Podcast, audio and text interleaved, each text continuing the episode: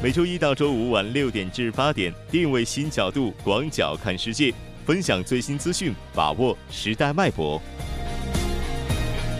锁定新闻在路上。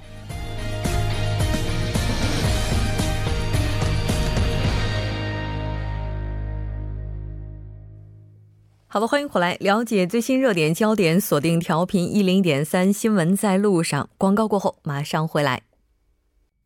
关注半岛之外事态走向，传播全球动态新闻声音。半岛之外。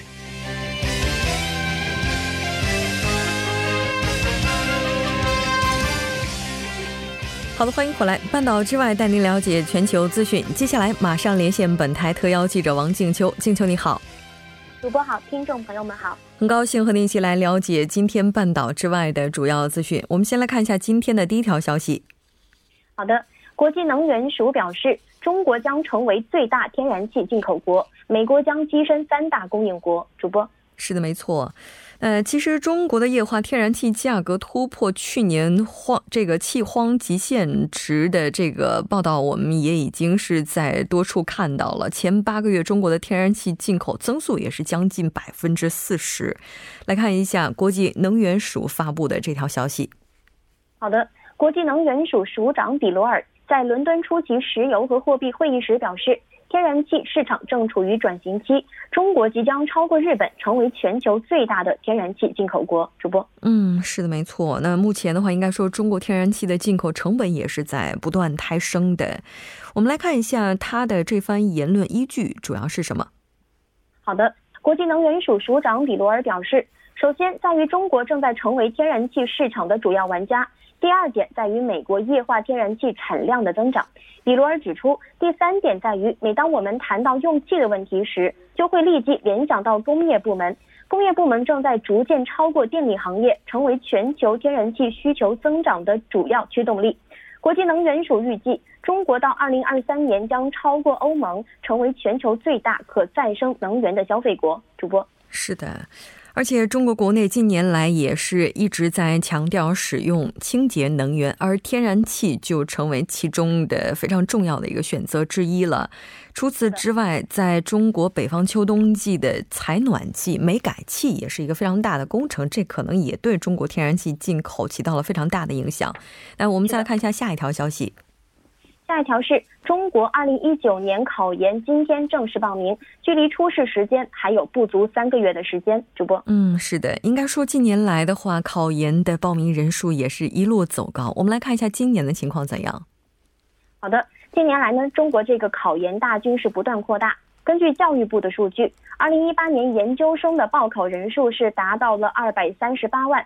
到二零一七年增加了三十七万人，其中应届考生是一百三十一万人，比上一年度增加了十八万人，比往届考生一百零七万人，比上年度增加了十九万人。考研报名的增加人数和增长率是均为近年来最高。分地区来看，在二零一八年考研多省份报考人数以及增长率也都破了记录。主播，嗯，是的。那有哪些重要的时间点是需要考生朋友们一定要牢记的？我们也一起来了解一下。好的，那么正式报名的时间呢，是今年的十月十号到十月三十一号，每天上午的九点到晚上的十点，由各省级教育招生考试机构根据国家招生工作安排和本地区报考组织的情况。自行确定和公布打印准考证的时间是今年的十二月十四号到十二月二十四号，初试时间是十二月二十二号到二十三号。主播，嗯，是的，那这条关注到这儿，我们再来看一下下一条消息。关税冲击政策冲击大，美国福特汽车公司拟全球大裁员。主播。是的，没错。我们看到美国关税政策目前是已经导致了这个损失了大概十亿美元。福特它有可能会裁员超过两万人。具体的信息我们先来关注一下。好的，据美国媒体报道，由于经营的状况不佳，美国第二大汽车制造商福特汽车公司正准备全球大裁员。那么导致这一局面重要的原因之一呢，正是美国政府近年一个专税关税的政策，给福特造成了巨大的损失。福特汽车公司近日通过电子邮件向员工通报说，作为重组计划的一部分，公司将于近期在全球范围内进行大规模的裁员。主播，嗯，是的。那刚才咱们提到了，它可能最低会是两万人。我们也来看一下官方的这个预计的裁员数到底有多少。好的，据了解，目前福特汽车公司在全球是大约有二十万名员工。有分析认为，预计此次面临裁员风险的员工将为七万左右。那近年来，福特汽车面临是销量和利润不断下滑的困境。据福特汽车的首席执行官哈基特表示。仅仅美国政府加征的钢铝关税就已经重创了公司的利润，令福特损失了大约十亿美元。如果政府一意孤行，势必将给企业造成更多的损失。主播，是的，我们看到美国的一家报纸也分析，美国政府提高关税的举措举举措及其引发的报复性关税正在对美国的汽车行业产生影响。那这条了解到这儿，我们再来看一下下一条消息。下一条关注日本拟推动六十五岁以上老年人继续就业，鼓励延后领取养老金。主播，嗯，是的，我们在节目当中也多次提到，韩国到二零二五年的时候会进入超高龄社会，高龄者的就业问题也是当下需要解决的问题之一。我们来看一下日本方面的政策呢，也许会给韩国带来一些启示。好的。近日，日本媒体报道称，为了应对日益严峻的少子老龄化的问题，日本政府计划大力挖掘高龄人口的工作潜能，以弥补劳动力的缺口。安倍政权已经将扩大六十五岁以上老年人就业作为其新经济战略的核心之一，考虑将法律规定的日本企业原则上义务雇佣员工的年龄上限从目前的六十五岁进一步提高到七十岁。并对雇佣六十五岁以上老年人的企业进行补贴。直播，嗯，是的，没错。那目前在日本的话，老年人就业的情况怎么样呢？在日本全体劳动力的人口当中，六十五到六十九岁和七十岁以上的人合计占到总劳力的百分之十二点二，呈一个逐渐上升的趋势。在就业领域方面呢，六十五岁以上劳动者百分之三十九点一是从事服务业。有百分之十二点一从事房屋租赁业，有百分之十一点九从事学术研究。据日本一家电视台称，为了支持经济持续复苏，日本政府正大力推动老年人就业。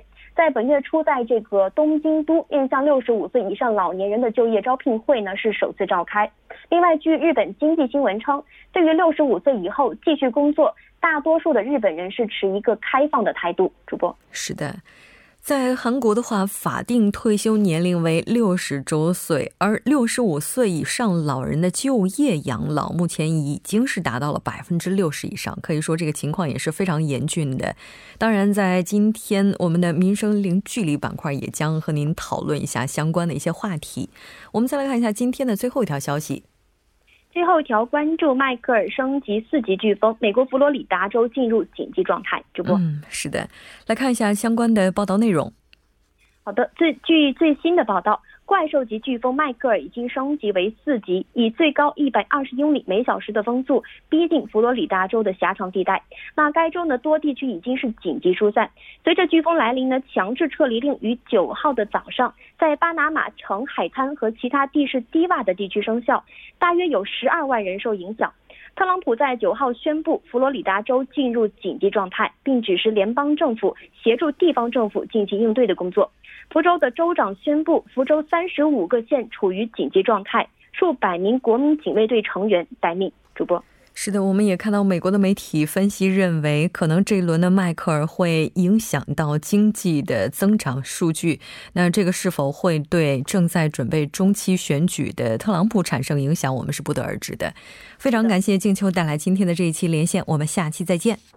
主播再见，听众朋友们再见。接下来关注一下这一时段的路况、交通以及天气信息。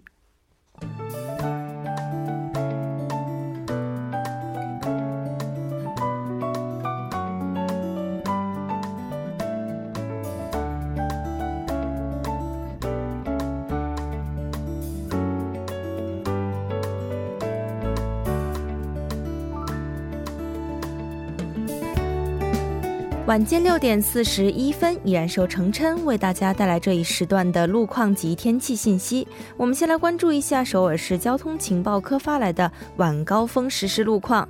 第一条消息来自盆塘水西路城南方向。之前呢，停靠在水西至福井这一路段一车道上的故障车辆已被成功移除，但受事故余波以及晚高峰的影响，目前呢该路段行驶车辆较多，路况复杂，属于事故高发路段，请来往的车主们参考相应路段，安全驾驶，减速慢行。接下来是在杨花路东桥洞丁字路口至宏大入口站十字路口方向。不久之前呢，发生在该路段四车道上的交通事故已经得到及时的处理，路面恢复正常通行。好的，继续来关注天气。明天冷空气袭击韩国，全国的气温将普遍下降四到八度。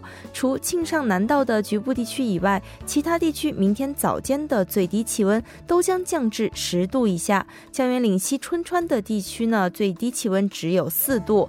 明天全国多地最低气温都将纷纷降到较常年同期的偏低水平。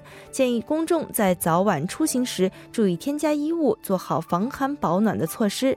一起来关注首尔市未来二十四小时的天气预报。今天夜间至明天凌晨晴转多云，最低气温六度；明天白天晴转多云，最高气温十五度。好的，以上就是这一时段的天气与路况信息，我们稍后再见。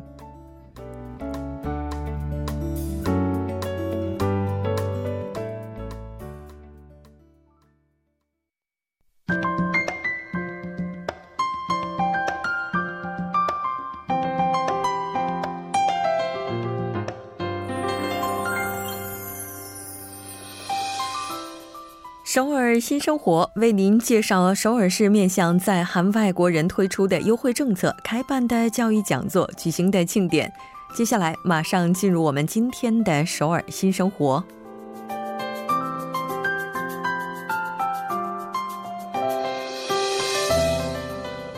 先来看一下今天的第一条消息：梨泰院国际村中心组织了昌德宫徒步旅行。那这次徒步旅行的时间是在十一月二号星期五，从上午的十点钟进行到十二点。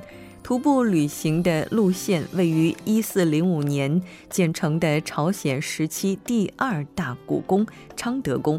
那这次徒步旅行的费用是免费的，但所有参与者都需要提前自行购买门票，门票的价格每人为五千韩元。那您需要提前向梨泰院国际村中心提交注册申请，在完成申请之后，具体的信息会发送至您的邮箱。当然，这次还要提醒您的是，整个徒步旅行全程使用的是英文。详细信息，您可以拨打电话零二二幺九九八八八三零二二幺九九八八八三进行咨询。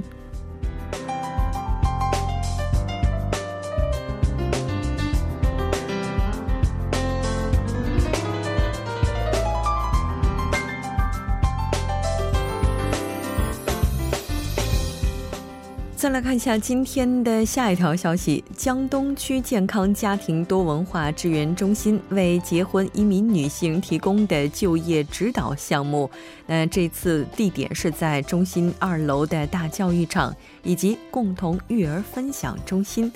这次主要面向的群体是希望就业的结婚移民女性。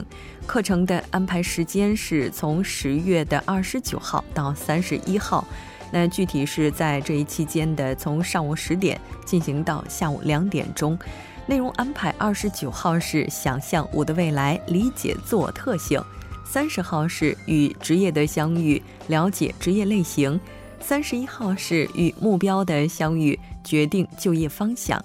如果您来到现场的话，会为参与者量身定制就业介绍。当出席率达到百分之八十以上的时候，在结业时将支付给您交通费用。详细的信息您可以拨打电话零二四七三四九八六零二四七三四九八六进行咨询。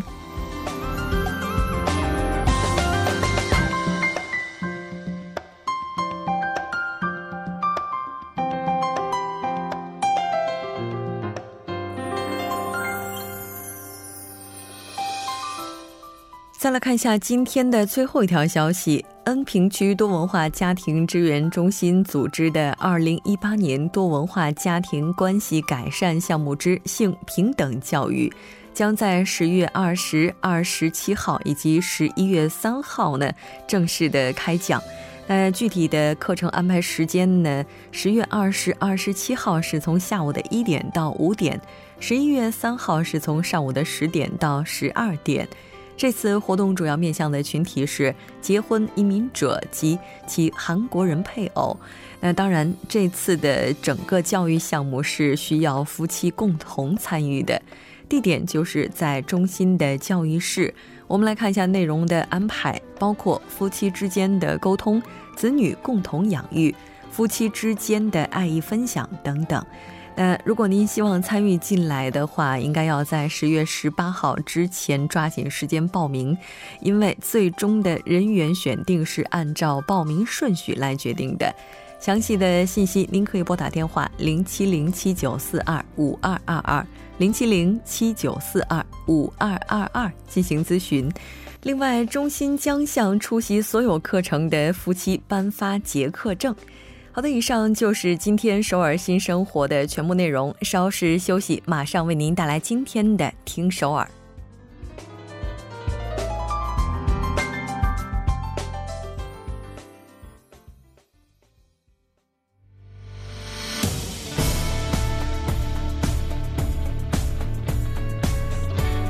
您现在收听的是《新闻在路上》。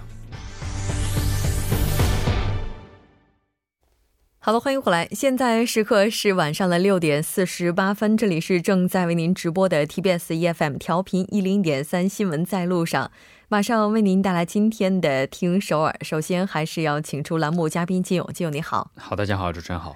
非常高兴和您一起来了解今天首尔市的消息。那我们先来看一下今天的第一条消息。嗯，好，第一个消息呢是据调查哈，在去年年以去年年末为准，呃，江南、瑞草和松坡这个第三个地区哈，呃，在江南这这一带当中的滞纳金占到了整个首尔地区总滞纳金的百分之四十。嗯，这个滞纳金这个占到了这个总体的百分之四十哈。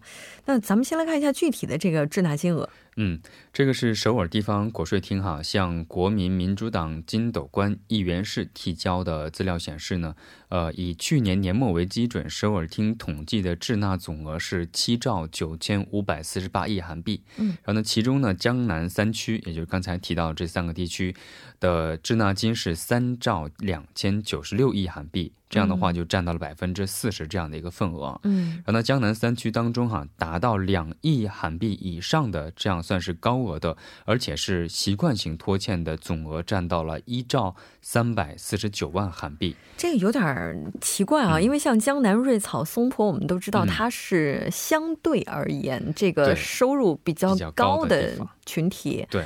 但是这个习惯性的拖欠这个税收，特别是像这种地方税，确实是应该通报一下。嗯，对，我们来看一下。嗯，其实据了解，这是首尔市地方税统计哈，呃，一千万韩币以上的滞纳者哈是有两万十一名。两万零十一人，然后呢，其中呢百分之四十三呢是集中在了江南三区哈，然后呢，地方税滞纳金现象呢也是较多出现在了刚才提到这三个地区，嗯，然后呢，这三呢三三个地区的滞纳呃滞纳者呢未缴纳的地方税呢金额达到了四千三百一十三亿韩币，也是占到了整个首尔地区的百分之四十五以上了。嗯，是的，这个税金这个东西绝对不会因为我们就是。推迟缴纳，然后就没了。它只会像雪球一样越滚越大。对对对，因为它这个还是有一定的罚金的部分存在的。对，那这个是这个周边要是有没交税的，抓紧了。我们再来看一下下一条消息。好，第二个消息呢，是为了完成首尔市提出的一个叫做“改变我人生”的十年改革，然后呢，首尔市下属的二十四个投资和出资机关呢，也将正式启动相应的革新的项目了。嗯，具体有什么呢？嗯，首尔市表示呢，今年哈，今天啊，就是今天下午在呃首尔世界杯体育场呢招待厅举行了首尔市民选第七期投资和出资机关革新的报告会。嗯，在这个报告会上呢，讨论各机关制定的改革方案的方向和它的主要的内容啊。嗯，呃，特别是会集中在首先呢，第一个呢，就是在支援这个小规模的个体户，然后呢，第二个呢是医疗福利机构。然后呢，还有是生活艺术等等，这些都是与市民生活息息相关的领域的一些革新的一些变化。嗯，然后呢，首尔设施工团决定哈，到二零二零年为止的时候呢，将公共自行车啊，也就是大众呀，从两万辆增加到四万辆，就更多了呗。对，更多了。呃，而且是翻倍了，对，翻倍了。而且目前为止哈，现在它个针对它的使用量也是成倍的增长哈。其同时呢，增长的同时，它也是利用了这个自行车增多，同时它这个带来的维修的几率也更更大，也是呃搞活胡同经济哈。有车就得有修车的，对，有修车的。所以呢，它原先据了解，目前是有专门的一些修大正义的这样的一个。地方哈机构和一些一些移动的一些移动车哈修理车，但是呢，他将把这个大运的修理和维修的这些权限下放到这些胡同里的小自行车商铺上，就是家门口那卖自行车、修自行车的商铺，未来都可以就是去接一些大正义的相关的这些工作。对，是这样的。然后呢，还有一个就是首尔市提出的这个信用保障财团呢，为小工商业者呢扩大了方便的无访问、无问、无文件，呃，非规模信用保障支援的比重。嗯。然后呢，首尔医疗院呢也是为那些无人照顾的艺人家庭，呃，运营一些专门的护士。还有就是为一些残疾的女性定制个性化的，比如说怀孕呐，或者是临床啊，或者生育方面的一些扶持的一些帮助。确实是改变人生的十年改革，然后这个确实是未来可能会扩大我们周边的这些福利的范围。刚才提到这个。这个艺人家庭的针对他们的一些生育方面的援助哈，突然又想到今天隐约作家提到的，今天是孕妇日，嗯，对，没错。所以当然未来的话，就除了关注我们身边的这些孕妇之外，可能对于单身妈妈而言，就是我们给予他们的关爱也是要更多一些的。对，那再来看一下下一条消息。好，第三个是首尔文化财团呢，为了寻求啊首尔变化的艺术性，然后呢将于十八号呢在汉南洞的蓝色广场举行，呃，二零一八首尔艺术亮点这样的一个活动。首尔艺术亮点，这这活动是怎样的一种形式呢？嗯，首先这个活动呢是分第一步和第二步的哈，第一步呢将。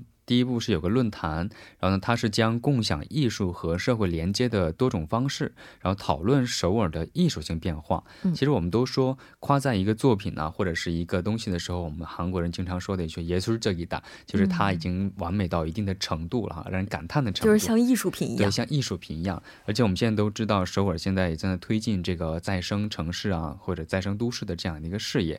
所以呢，首尔市呢也是希望首尔在变化的时候能更加的艺术性，能更。更加的让人们给一种美的一种感受哈，嗯，所以呢提出了这样的一个观念，然后呢在第二部活动当中啊，将有来自十一个组的对社会艺术感兴趣的预备新晋文化企划者，发表他们自己的为社会呃为首尔改变它的艺术性的一些项目。然后呢，其中呢，到时候评现场的评委呢，还有就是观众呢，都会进行投票，然后呢，选出前四名，然后呢，给予他六百万韩币的项目的资金，然后让他把这个变成一个现实，让首尔的艺术性更加的接近一步。这个社会艺术的话，是不是就是类似于咱们之前在节目当中介绍过的，去就是进行一些街头艺术创作？再比如说呢，去改造一些老区，就让它焕发新颜，是这样的一种形式吗？嗯，它是这种方式是这样的，但它目的性是它让整个的首尔首尔，看起来就是整个这个过程更加的艺术性。可能这个概念可能抽象一点哈，但是总的来说，就让首尔变得更好的同时，让它更美一些。对，其实，在首尔的话，有非常多的艺术家，而且年轻人也是非常有创作的热情与激情。那说都说这个搞艺术是养不活自己的一个一个一个一个行业哈。但是呢，政府开始养了。哎，对，是这样的，非常好。我们来看一下怎么报名。嗯，这个报名方式非常的简单哈，是网站是三 w 点 s f a c 点 o r 点 k r，而且呢，这个是没有任何门槛的，所以呢，只要你有创意，只要你有想法，就可以上这个地方报名了。是的，没错。那当然，在您报名之后，我们也非常期待，就是在首尔的某一个角落，或者是某一个地点，能够看到大家的艺术创作。非常感谢金勇，我们下期再见。好，再见。整点过后马上回来。